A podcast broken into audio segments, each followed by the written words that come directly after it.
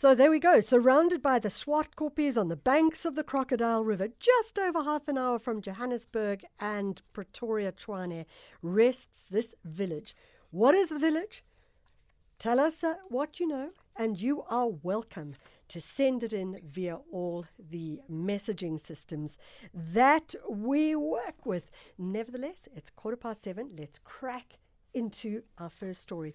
Dr. Frikkie Maré is the senior lecturer of the Department of Agricultural Economics at the University of the Free State. Dr. Maré, thank you so much for joining us. Good morning, Michelle. So let's talk to this idea of food security. Now, we know that the agricultural sector is used to uh, many, many impacting events, the likes of floods, droughts, veld fires, disease, etc. But sometimes it's not possible to be ready or secure in order to manage those risks. What is this newly established body, the Agri Relief Foundation, and what is the service it's going to provide? Thanks, Michelle. The Agri Relief Foundation was founded during the year as a non-profit company. Now, the founding members was um, a unit that worked with different agricultural input companies.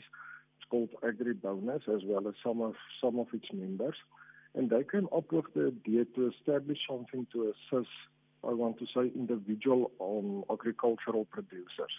As you know, there are many non-profit companies and organizations in South Africa that actually assist farmers during times of drought and floods and fire, for instance.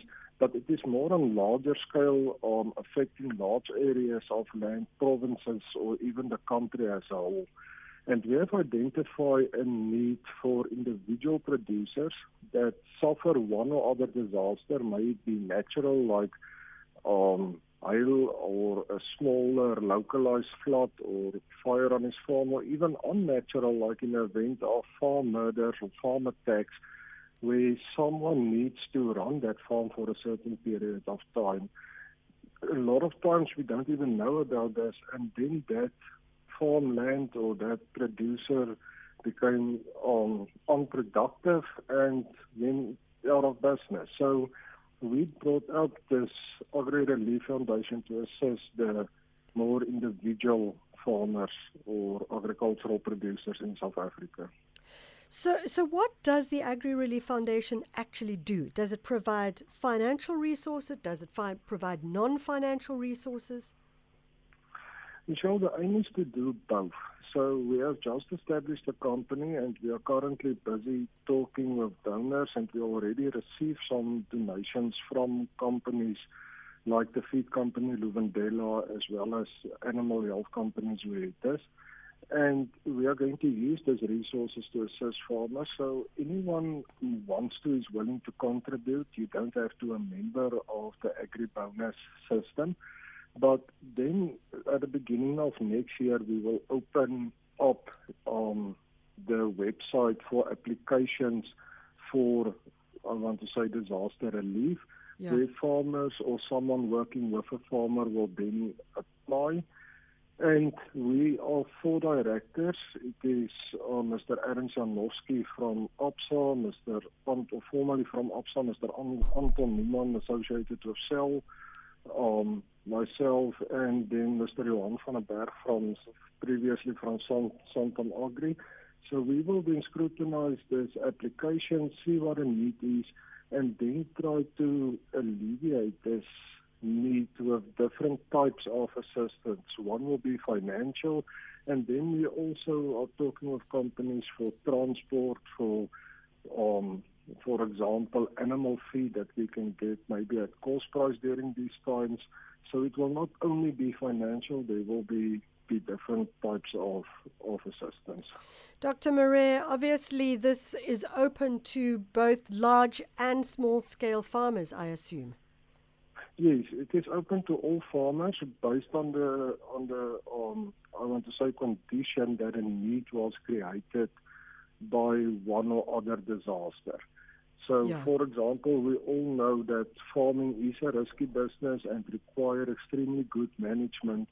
And if the farm went downhill over time because of wrong decisions or bad management, we will not be able to assist in that case because it was not due to a disaster. But if a sudden disaster strike, we will we will try our best to assist. So, for example, if lightning struck and it knocked dead a whole bunch of cattle or something like that, that would be considered a disaster. But if someone had um, not put uh, fire breaks into their their fields, you know, not fields, but you know what I mean, then that Yeah. would not be considered a disaster. Yes and no. We also saw the, the the fires of the past. Um, we saw videos of the fires in the Northern Cape Yes. um, last week, where Yeah. the fire was extremely hot, burning high, and jumped over national roads. So even a fire break doesn't always prevent a fire. So an example would rather be um, like drought, for instance Yeah. um, most of the times farmers know that the next season will be dry or the next few years will be dry. The um, weather warn them against it, etc. And many of these farmers then take precautionary measures, um, lower the number of animals on their land, start to build up a feed bank. So if this drought and the farmer call us, but he didn't take any precautionary measures, he still have all the um, cattle on his veld, for example, Yeah. then we will be a bit hesitant Sure. to help him. But when it boils down to a point where he did take all the precautionary measures and this is still just too big for him, we will do everything we can to assist. You know, Dr. Maria, I have one more question, and it's just out of interest. You are a senior lecturer at the Department of Agricultural Economics, University of the Free State. What I'm interested in with regards to this particular project is essentially what you have is the um, is civil society, as in uh, academia and the not-for-profit sector, working with the private sector to really try and create something which is of value to the entire society. Yes, that's true. And I think the basis of that, this, Michelle, is we must remember when an agricultural producer go out of business, it does not impact the, only the producer, his Yeah. immediate family, his farm workers and their families. It also has an impact on the rural society, the closest town where he buy inputs from, the church he went to, the school his children went to, and the schools his farm workers' children went to. Then the food he produces has an impact of that rural economy in terms where the abattoir for a feed or for an animal farmer is or livestock farmer is situated, or the um, company that stores grain, and then that feed largely go to the entire South Africa. Yeah. So when you lose a single agricultural producer, it has an impact on the whole of South Africa. Yeah. And therefore we need to take hands as different sectors to ensure that each and every farmer we can yeah, assist to keep on their farms, stay there to keep on producing food. Dr. Frikkie Murray is the senior lecturer at the Department of Agricultural Economics at the University of the Free State, and they are looking at the newly established body, the Agri Relief Foundation, ARF. It's going to be providing invaluable services to the agricultural se- sector in a time of crisis and disaster. So look out for that if you are a farmer or you know someone who is farming. It can be small farming or large farming, the Agri Relief Foundation.